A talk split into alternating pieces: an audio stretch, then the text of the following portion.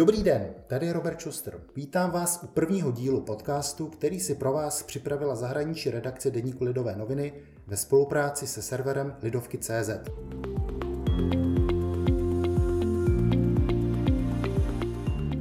Na tomto místě se vám pokusíme nejenom dnes, ale i v příštích týdnech přinést trochu hlubší pohled na některé aktuální zahraničně politické události. Tématem tohoto vydání je Brexit, neboli odchod Spojeného království z Evropské unie ke konci roku. Do chvíle, kdy k němu dojde, zbývá už jenom pár týdnů. Tak jsme si řekli, že se na celou záležitost zkusíme podívat podrobněji. A s kým jiným bych mohl probrat Brexit než s naším novým kolegou Štěpánem Hobzou, který v listopadu posílil naše řady a do té doby žil právě v Británii. Vítej Štěpáne. Ahoj Roberte a dobrý den posluchačům. Štěpáne, při pohledu zvenčí by se mohlo zdát, jako by posledních měsících ustoupil v samotné Británii zájem o Brexit trochu do pozadí, hlavně na úkor koronaviru nebo koronavirové pandemie. Jak moc toto téma je dnes u Britů živé a případně jestli by si se mohl podělit o nějakou svoji osobní zkušenost?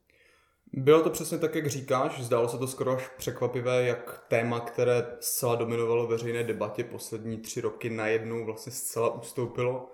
Možná, že se nenadarmo říká zdraví na prvním místě, asi to platí i v politice. Krize ve veřejném zdraví zcela přebyla všechno ostatní. A skoro se zdálo, jako by Britům ten Brexit musel připomenout až Michel Barnier, hlavní eh, vyjednavač za Evropskou unii, který přijel do Londýna a tak nějak oživil toto téma. Přijel s velkými očekáváními, ta se nakonec nenaplnila, ale to už jiná otázka. A teďka u Britů, řekněme u tvých bývalých eh, kolegů ve studiu, eh, spolubydlících lidí, s kterými mm-hmm. si se stýkal, jak moc bylo tohle téma toho odchodu z Unie pro ně zásadní, nebo jak moc velký význam tomu přikládali? Určitě obrovský, ale zase reflektovalo to ten posun společnosti. Myslím si, že nejvíce se to řešilo, řekněme, dva roky zpátky. Rok 2018, myslím si, byl takový vrchol tohoto tématu za premiérství Theresa Mayové. V okruhu mých vrstevníků na univerzitě Brexit byl v podstatě považován za prosté slovo a ono se dokonce místo toho používalo B-word, to slovo na B. Lidi to ani neříkali, jo. to myslím, že nejlíp, nejlíp eh, vlastně reflektuje tu skutečnost. Přesně jenom, ale si taky během toho tvýho života v Británii i vlastně eh, v rámci reportáží pro Lidové noviny výjížděl i mimo tu londýnskou univerzitní bublinu, jezdil si do různých částí mm-hmm. země, setkával se s, s lidmi, Měl si pocit, že se dá skutečně říct, že ta otázka Brexitu hodně záleží na prostě z tom, z jaké sociální skupiny ty lidi pocházejí, jak jsou na tom věkově, případně i na nějakých regionálních rozdílech. Jaké jsou tvoje zkušenosti? Jednoznačně. Ten rozdíl mezi Londýnem a zbytkem Velké Británie je obrovský. Myslím si, že možná ještě mnohem silnější, než ho známe třeba z České republiky, rozdíl mezi Prahou a jednotlivými kraji. Eh, já jsem takový možná nej, nejsilnější brexitový zážitek eh, zažil v Ramsgate, což je takové malé městečko přímořské na jihovýchodě Anglie, kde jsem skutečně se bavil s lidmi a to byli ti brexitáři, o kterých čteme. Jo. Tam jsem skutečně je viděl, tak, tak říkajíc, v přímém přenosu. Ale eh, na druhou stranu bych ten um, regionální, ten regionální faktor jako nezdůrazňoval příliš, často taky jde o to, v jakém sektoru třeba ti lidé pracují. Já jsem byl v takovém, chtěl by se říci, určitě brexitářském uh, kraji jednou, úplně na severu Anglie, up north, jak oni říkají, až nad Leedsem vlastně v hrabství Yorkshire. Nominálně by se chtělo říct, že to budou samí brexitáři, ale já jsem se bavil s lidmi, kteří převážně buď to byli pastevci ovcí, nebo byli na ten sektor navázaní, ať už ty, ty ovčáky prostě pojišťovali nebo nějakým způsobem tam s nimi obchodovali.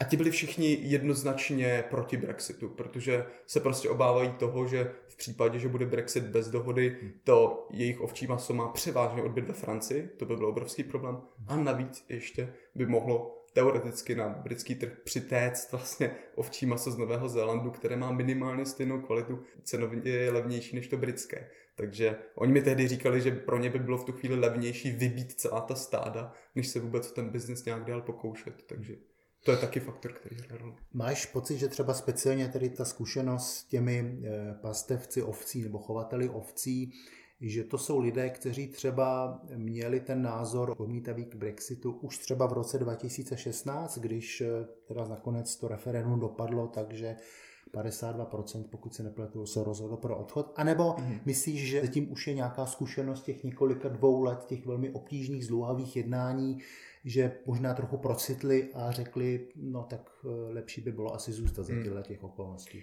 To je moc dobrá otázka. Musím říct, že netroufnu si to odhadnout. Já jsem v roce 2016 tam zaprvé ještě nebyl a s těmi lidmi jsem se neznal a samozřejmě se mi nějak jako nespovídal, jakým způsobem jste hlasovali v referendu. Jo. Většinou to je, mimochodem to je v Británii dost osobní otázka, na tohle to se ptá. Takže nevím, musím, musím říct, že nevím.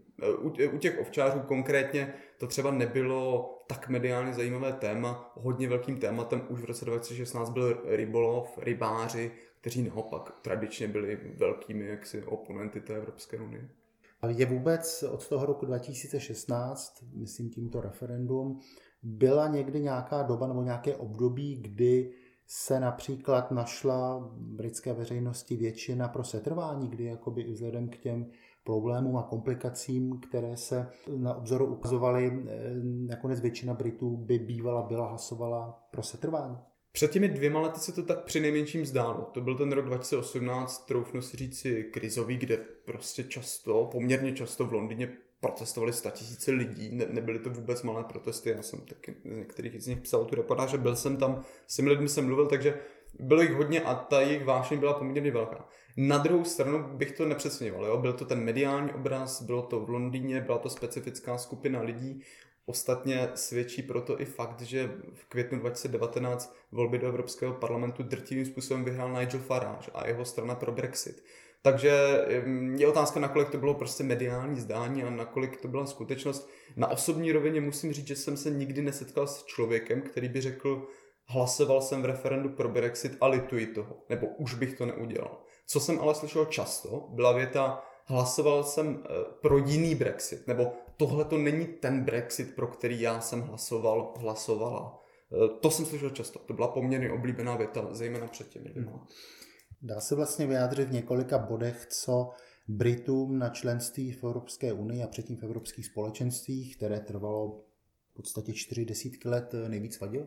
Já myslím, že úplně nejstěženější věc je, že Briti se prostě nepovažují za Evropany. My si to málo uvědomujeme, protože my za ty Evropany považujeme a chtělo by se říct, je to vlastně skoro spíš náš problém než jejich. Oni téměř po několik staletí byli v poměrně, to hráli s otevřenými kartami. Oni prostě nikdy netvrdili, že jsou Evropani a vždycky celkem otevřeně řekli, že nejsou. Oni ostatně ani příliš nepoužívají eh, sousloví Evropská unie, jo? to spojení, které tam příliš neslyšíte. Oni prostě mluví o Evropě. Evropa, Europe, je pro ně synonymum toho, co my eh, používáme EU. Takže Evropa je pro ně něco, co oni už chápou jaksi externě, oni se chápou vně toho. Jiná otázka už je, nakolik Briti se domnívali, že ekonomicky je pro ně výhodné být součástí toho evropského bloku tam už se ty eh, rozdíly rozhodně liší, ale to, že se jako celek Briti nepovažují za Evropany, to je, troufnu si říci, opravdu univerzální. To je pro brexitáře i ty nejtvrdší antibrexitáři.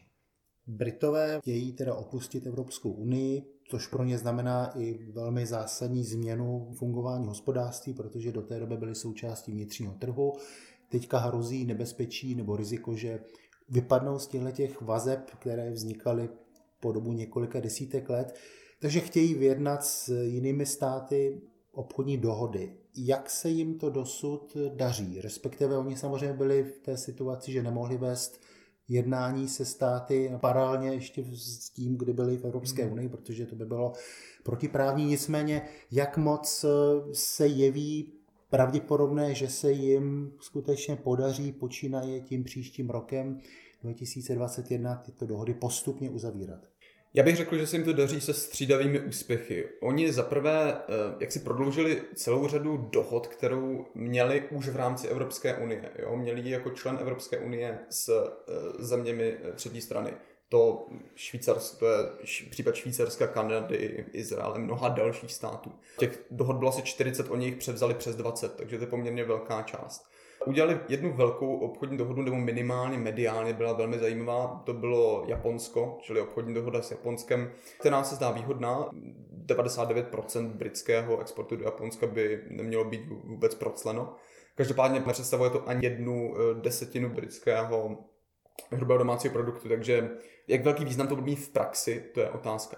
Na druhé straně se jim nepodařilo uzavřít některé eh, dohody, od kterých si hodně slibovali. Zejména je to ta slavná dohoda se Spojenými státy, která byla posvěcena několika tweety Donalda Trumpa, Boris Johnson ji velmi akcentoval. Měl to být ten prostě klíčový klenot té budoucí globální Británie, to navázání na to anglosaské přátelství, speciální vztah se Spojenými státy a tak dále.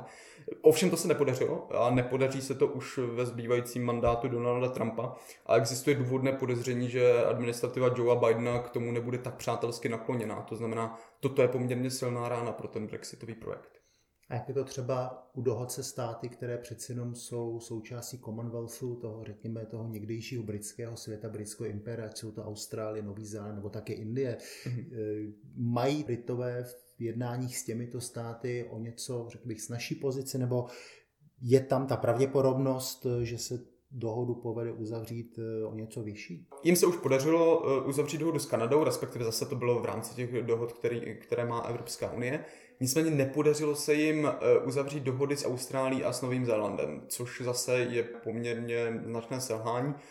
Dalo by se říct, že ten trh pro ně třeba není tak zajímavý. Konkrétně v případě Nového Zélandu už jsem zmiňoval ty, to pastevectví ovcí, to ovčí maso, ale rozhodně bude zajímavé sledovat, kam se tyto dohody budou posouvat. Myslím, že bychom neměli podceňovat i jaksi eh, psychologický motiv. V Británii jsou všechny věci, které se týkají Commonwealthu a zejména těch bývalých britských domíní, Austrálie, Nového Zélandu, Kanady. To je pocitováno s velkým pocitem jaksi národní, eh, národní hrdosti té identity. Takže kdyby byla ohlášena nějaká přesvědčivá obchodní dohoda s Austrálií a Novým Zélandem, určitě by to třeba minimálně na britskou společnost působilo silně.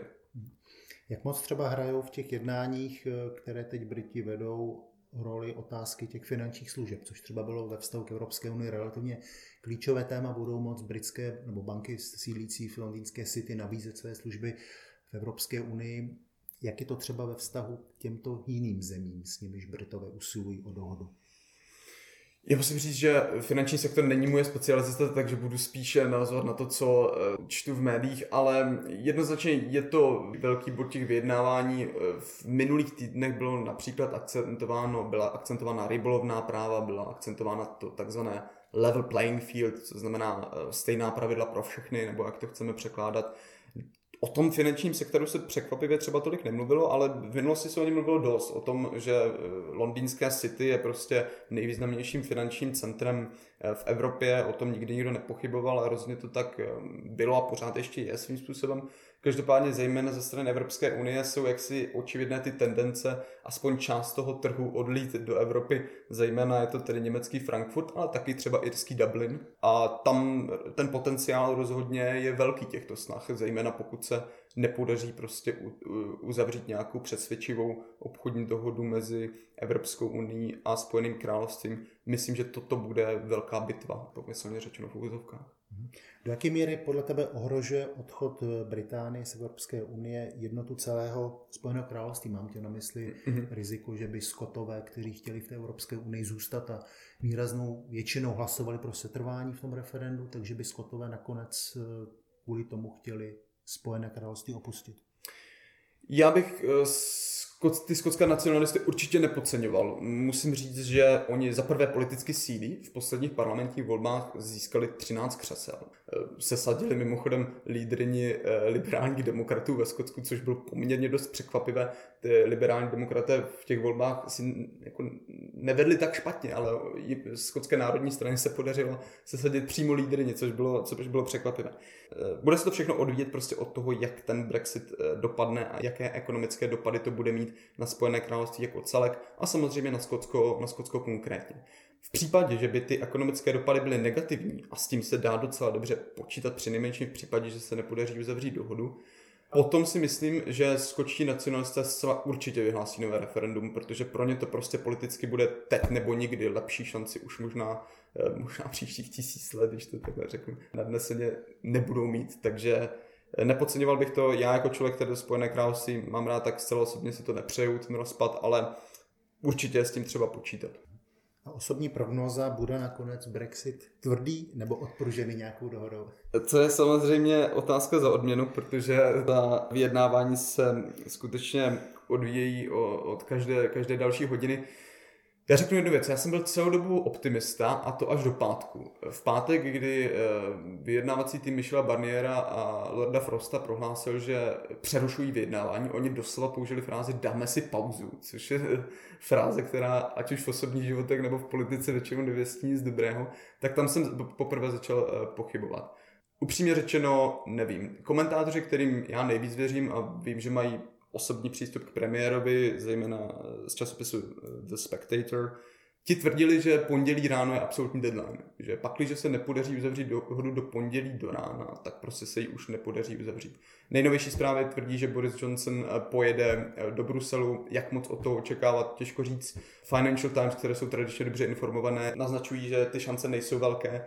Takže já se přiznám úplně napřímo se přiznám, že nevím, ale rozhodně už nejsem tak velký optimista, jak jsem byl. Tak to byla tečka za prvním dílem zahraničářského podcastu Lidových novin, který vznikl ve spolupráci se serverem Lidovky.cz.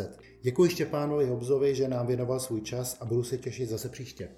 Díky za pozvání, Roberte, a zdravím posluchače.